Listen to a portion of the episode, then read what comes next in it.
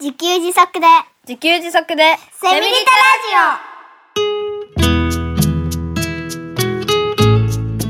この番組はパーマカルチャー研究所の三つくりゆうきが自給自足で幸せなセミリタイヤ生活を送る知恵をお届けします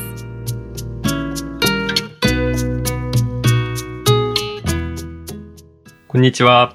自給自足の専門家、パーマカルチャー研究所の三つりゆうきです。こんにちは進行役の生きみえです三つくりさん今回もよろしくお願いいよたろししくおます願いします。今回もリスナーさんからのご質問をご紹介いたしますありがとうございます。ごもう質ずっ問たくさとそうなんですご質問続きです、ん。ね、ずっと続いてます よね。本当に本当にありがとうございあます。りがとうございます今回いただいたのはタツさん50代女性の方ですはい。セミリタ第7回は特に良かったです。実感が出てました。はい台所間に合って良かったねとほっとしました。はい。ありがとうございます。よかっ たです。質問です。はい自給自足における物の所有と共有について、ゆうきさんがどう思っているのか聞かせてください。多分、みんな好きに自由にすればいいというのが答えかなとも思いますが、タイのあの村の映像では、たくさん物を持っている感じがしませんでした。幸せなら物が必要でなくなるし、不安のために物を貯めておく必要もないし、あと、人との信頼関係がちゃんとあれば、貸し借りが普通にできるし、ある時は貸しっぱなし、借りっぱなしなんてことも起きるのではないかと。あと、前に家族会議のことをブログに書かれていたと思うのですが、もうちょっとご家族の反応について詳しく知りたいです。この生活に対してお子さんの意見はどうだったのかなとか、というはい。ありがとうございます。ご質問がありますね。はい。 はい。三つ、あ、三つなのかな。そうです ね。物の所有と、えー、あ、家族会議のことと。と、あとお子さんの意う見んはどうだったのか。はい。はい。ありがとうございます。えっ、と、まあ、このタイのあの村の映像でっていうことですけれども、はい。あの、まあ、以前ね、まあ、タイのことを紹介した動画を作ったことがあって、まあ、それを見ていただいたんだと思うんですけれども、まあはいそこは、あの、タイの村の人のあるお家の写真を撮って、それをちょっとね、動画で紹介したことがあったんですよね。おーで、なんかね、謎なんで すよ。 タイ、謎タイの人たち、超オープンすぎるんですよね。あの、まあ、タイのパーマカルチャーファームに滞在していた時に、はい。えっと、まあ、毎週土曜日って、あの、街中に出るんですよね。街街中に出る。っていうか、まあ、僕らそうしてたんですよ。はいあ。の、街中に出て、あの、週に1回は、まあ、買い物したりね、はい。はい。あの、遊ぶ、その、外で、村の外で遊ぶっていうあーふうにしてたんですよね。で、えっとね、だいたい2時間ぐらいかけて歩いて町まで行くんですよね。へえ。で、結構ね、タイ人のそこの村の人、村っていうかそこに住んでる人たち、オープンな人とか優しい人が多くて、僕ら家族が歩いてると、どこ行くのって、乗ってけ乗ってけって言ってね、あの、すごい車に乗せてくれたりするんですよね。そうなんですか。うん僕らそれ逆ヒッチハイクって呼んでるんです けど。こっち、こっちからヒッチハイクするんじゃなくて、勝手に止まってくれて、もう乗せてくよ、いいよいいよ、どこ行くか言いなよって。 そういう、すごいね、外国人に対してオープンでフレンドリーな方が多い印象だったんですね。はい。で、僕らが訪れたお家っていうのは、僕らある日歩いてたら、なんか、いやいやいや、日本人じゃないかみたいな感じになって、あ家寄ってけ家入ってきなよって言って、おーなんかね、あまりにもすごい勢いで、うちに寄ってけって言うから、全然なんか断りきれずに、なんか、 家の中入らせてもらったんですよね。 初対面の そうそうそう最。人の方の家に。うんしかも、寄ってけ寄ってけって言いつつ、その人どっか行っちゃったんですよ。え 2時間後に帰ってくるから、ちょっと家で昼寝しててよ、みたいな感じで。えーって、どういうこと本当ですね。ねこれは面白くて。で、そこで、なんか、お部屋に案内されたんですけど、はい。そこがもうガラーンとしててね、なんもないじゃんか、ここって。 いう感じの写真を撮ったんですよじね。うんうんうん。だから、そういう流れがあっての、この、タツさんのご質問でね、タイ人のお部屋、物がないんじゃないかとうんうんいう感。じだったんですよね。で、まあ、そういうことがあったりですね、はい。なんか、まあ今日はね、サンドットさん、タイのパーマカルチャーファームのオーナーのね、サンドットさんといつも一緒に行動していたので、今日このお友達の家に行くからね、ご飯食べようとか、うん、その、タイ人の普通の民家にお邪魔させてもらうとか、うん。あとね、本当本当これ驚いたのは、友人がね、サンドットさんの友人がはい。具合悪くて、なんか家の中で寝たきりになっちゃったから、うんみんなで行くぞって。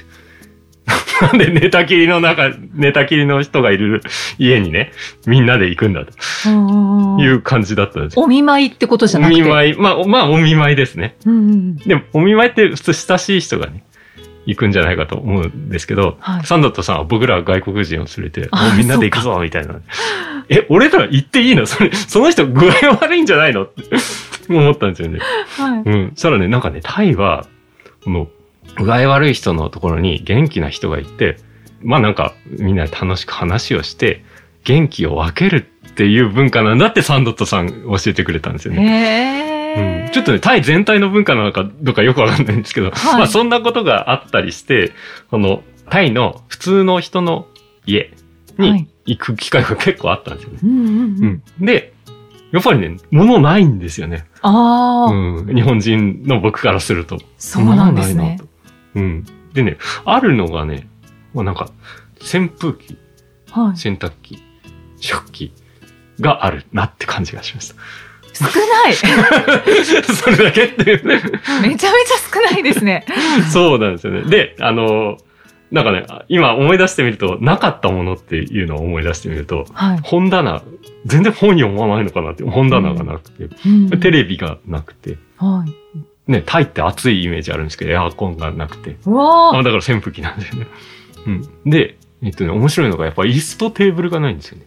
あー。でね、あの、僕が、 本当に、タイ全体でくくるとちょっとわかんなくなるんですけど、あの、タイの文化なのか、その地方の文化なのか、床に座って、床にね、なんかね、敷物みたいのをうんうんうん、置いて、そこに食べ物を置いて、はで、いその周りに囲んで座って、なんか、おかずをちょっとずつつまんで食べるような文化で。へえ。だからね、床に地べたに座るんですよね。うんうんうんうん。で、地べた、地べたっていうかその、布の上に置いたご飯をみんなで食べるっていうことで、椅子とテーブルもないんですね。あうん。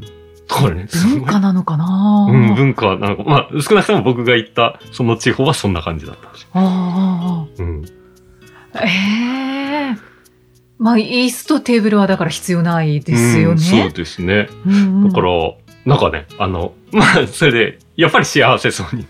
もうご飯食べてるだけで幸せそうな感じでした素ね。敵うん、そういう感じでした。で、うんうんと、ね、タツさんもおっしゃってますけど、まあ幸せならものが必要ないんじゃないかってうんおっしゃってますけど、うん、やっぱりそれはそんな気がしますね。うんうんうんうんで、まあ、あの、僕もね、断捨離は好きなんですよね。はい。うん、なるべく物の少ない中で暮らしたいなという気持ちがありまして。ああ、うんじゃあ、三つくりさんもそんなに物は置いてないですかうん、少ない方だとは思いますね。うんうんううん。ん。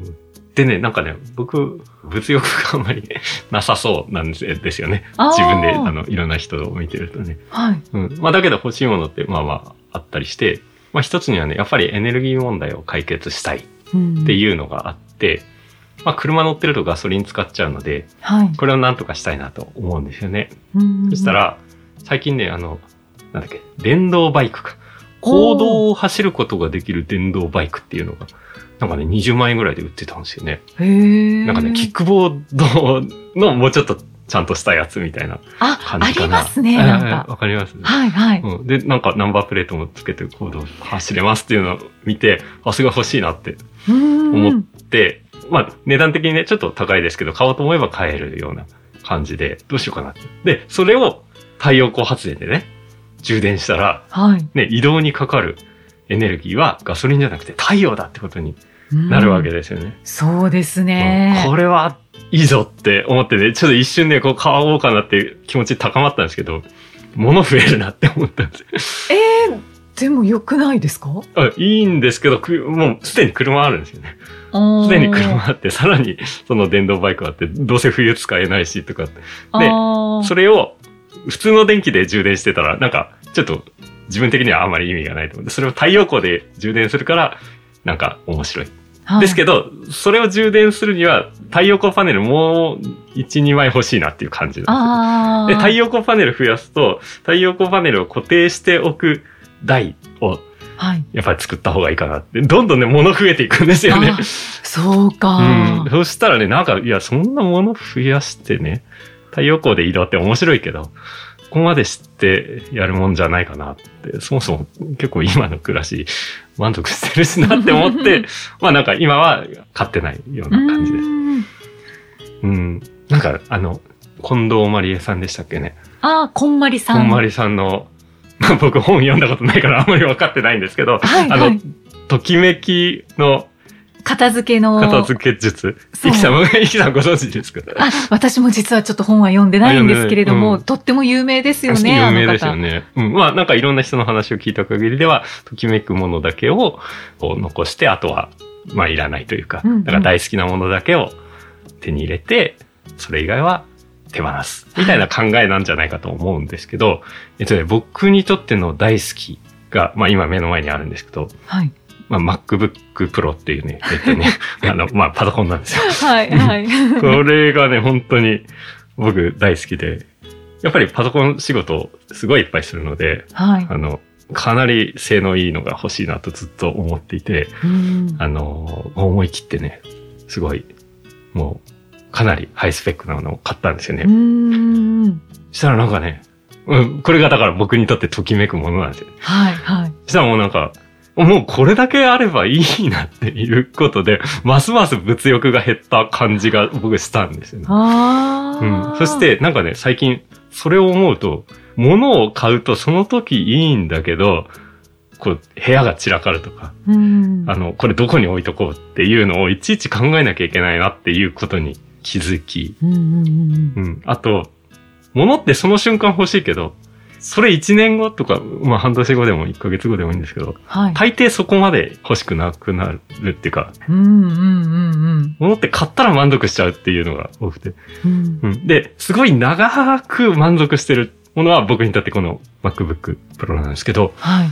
うんと、買おうと思ったほとんどのものって、なんか、すぐいらなくなっちゃって、なんか、あーこれどこへ置いとこうみたいなね、部屋が散らかる原因になるような気が、うん、なんかね、う僕の中で最近してきたので、んうん、だから、まあなんか、うん、ものは、僕は少ない方が好き派です。うんうんうんうん、はいで、これで答えになってんのかなそうです ね、そうですね。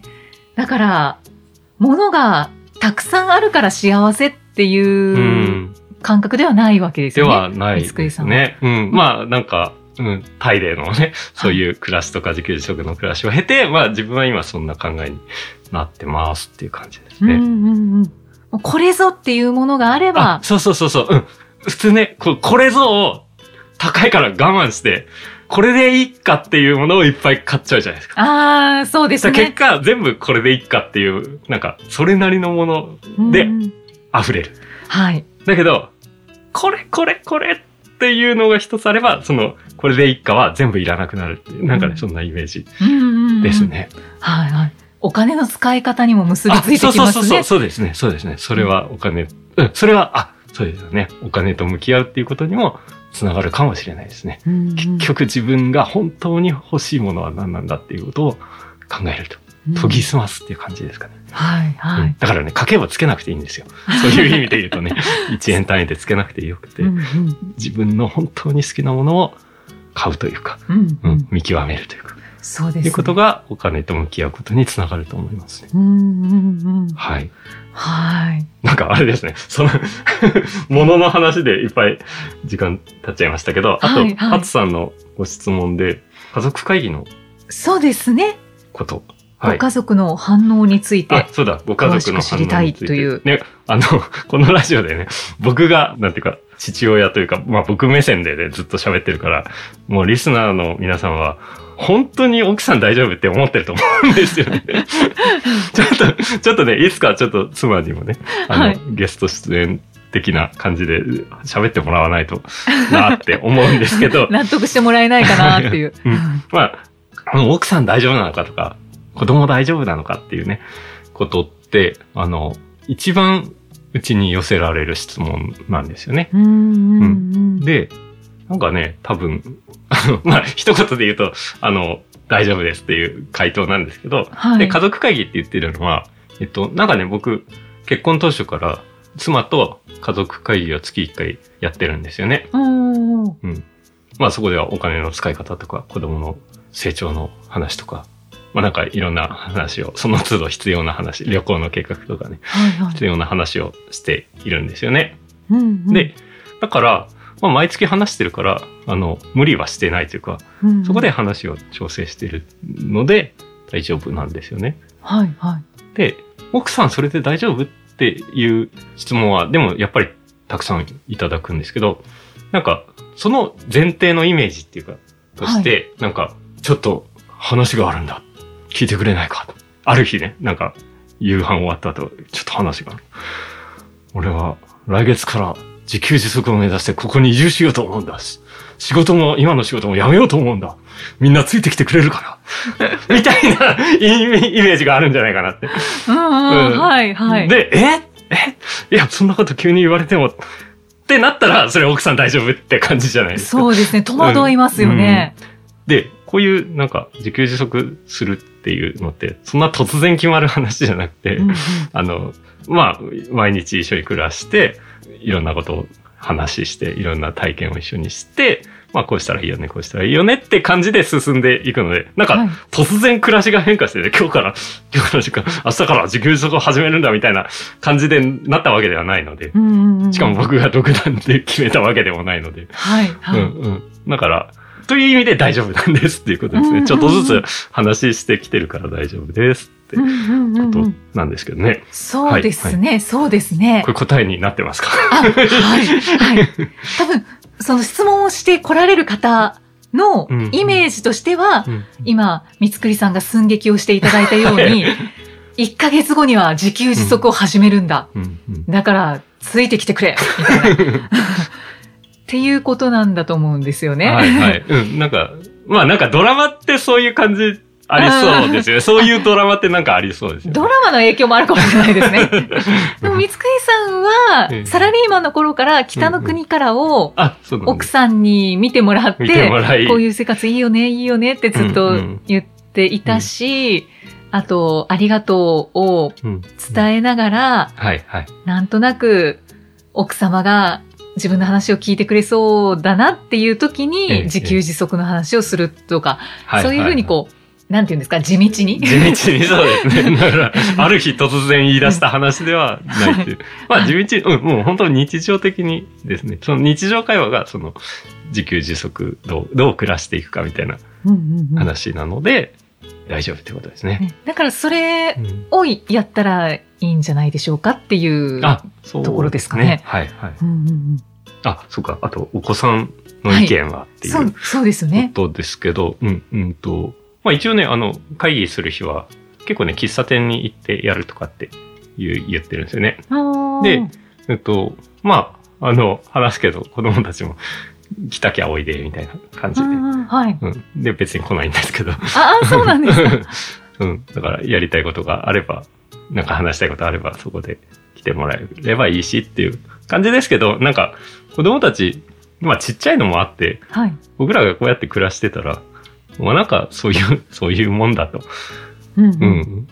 だから、なんか、その、すごい何十年も、例えばその、中学生まで普通の暮らししてたのが突然自給自足になったとかじゃなくて、タイのファーマカルチャーファームに行った時は、はい息子6歳、娘2歳だったんですよね。うんうんうんうんだから、なんか、なんか自然にそうですなっね。たっていう感じが、娘さんは特にそうですよね。あもあ、うそうですよね。2歳からですもんね。はい。なんか物心ついた時にはもうこの生活だったっていう感じですよそうでね。すね。うん。ということで、いや、ちょっとこの暮らしはとか、なんか、ないんですね。うんうんう。うん逆に楽しそうにして。まあ僕から見れば楽しそうですけど。 うんいろいろ手伝ってもらってうん助かってます。うんうんうんそうですね。ちっちゃい頃からっていうのがちょっとポイントかもしれないですけれど、まあ、比較的お子さんが大きくなっている状態で自給自足生活をしていきたいって思われている親御さんはどうですかね。それはね、やっぱり話をちゃんとする必要があると思いますうね。んうんううんんううんんうんまあだから、なんか、ある日突然独断で決めるわけじゃないっていうことで すね。 あはいはいはい。そうですよね、うんやっぱり話し合いですね、うんうんううんん。そうです、そうです。話し合い。ずっと話し合いです。うんだから話し合いというよりも、だからまたね、この席について話をするっていうか、 あの、普通に家事してる中で、過ごしてる中で、日常会話としてそういう話をしてるので、うんうんなんかね、その、ある日突然、なんか、かしこまった話があるわけじゃないんですよね。ずーっとそういう話してるので、うんうん別になんか、自然っていう感じですかね。そうですね。いかがでしょうか、タスさん。はい。はい。ねきっとヒントになることがあったかと思います。あったと思い ます。はい。はい。感じていただければよかったなと思います。はい。ありがとうございます。はい。では、最後に、またまたメッセージが届いておりますので、あご紹介ありがとうございいますたします。鴨尾よしこさんからいただきました。あありがとうございあますりが。とうございます。第5回をキッチンで料理をしながら聞いておりましたら、なんと光栄にも私のメッセージを読み上げていただけたではないですか。イキさんの美しいお声で読んでいただきますと、私の文がなんだかとても立派に聞こえてしまいまして、ひゃー一人で照れておりました。とても嬉しかったです。ありがとうございました。ポッドキャスト配信ももう5回目を迎えたなんて早いですね。着実に、それでいてスピード感のある速さで、どんどん新しいことにチャレンジされて、行動を起こされていく三つくりさんはさすがです。まずは行動という立派なお手本を身をもって示していらっしゃいます。ポッドキャストは作業をしながらラジオ感覚で聞けるのが嬉しいですね。次回も楽しみにしております。というメはいッセージをいただきまあしりた。がとうございます。はい。いや、本当に、イキさんの美しいお声で読んでいただけますので、すごい思います。 本当ですかいや、なんか、いや、すごいですね。当たり前なのかもしれないです けど。うん、なんかか、噛みましたけど ね。ねでも、なんかすごい、プロなんですけど、 プロなので当たり前かもしれないんですけど、もうすごい聞きやすいなっていつもね、あの、聞き返して思本って当ます。ですか。本当にゆきさんにね、この番組に来ていただいてありがたいなと。あ、いえいえ、ありがとうございますとんでもございませ ん。また感謝し合うっていう。感謝し合う。こちらこそありがとうございあまりがす。とうございます。そうですね。第5回で、鴨尾さんのメッセージを初めあてそうですよね。ご紹介させていただきましたね。ね、たくさん、鴨さん、メッセージ送ってくださってありがとうございます。ね本当にありがとうございます。そして、三つくりさんは、もうどんどんいろんなことにチャレンジされていて、うんそれでいて、スピード感があるという。ね、ご感そ想うで見すねていただけてありがたいです。うんね、やっぱり行動、うん。結局ね、なんか行動しないと動かないんですよね。そうなんですよ調べるだ。けではね、進まないんですようんね。うんううんん、だから、とにかく、とにかくやっていく中で、いろんなことが起こっていくと思ってるので、はい。あの、行動しなきゃなって。で、行動が必要ですよ。自給自足で攻めたいには行動が必要ですよって、初回の方で言ってたんですけど、うん。なんか、自分がね、そう言ってって、自分が何もしてないってお見られるとまずいなと 思う。ちょっといろいろやっていかなきゃなと思ってます。あ自分でちょっとだけプレッシャーかそけうなでがすら。ね。はい。本も書きますって。そうですよ ね。 2冊目ね。2冊目も書きますって、こう、ここで言ってみて、嘘つけなくして、 書こうと思ってまもうす。書くしかない。書くしかない状況にね、追い込んで。あー楽しみにしております、はい本も。はい。はい。カモンさんメッセージありがとうございありがとうございま。ますす。さあ、こんなメッセージやご質問、随時お待ちしております。エピソードの説明文に記載のパーマカルチャー研究所ホームページのお問い合わせフォームからお気軽にお寄せください。三つくりさん、今回もありがとうござあいりまがとうし。ございましたた。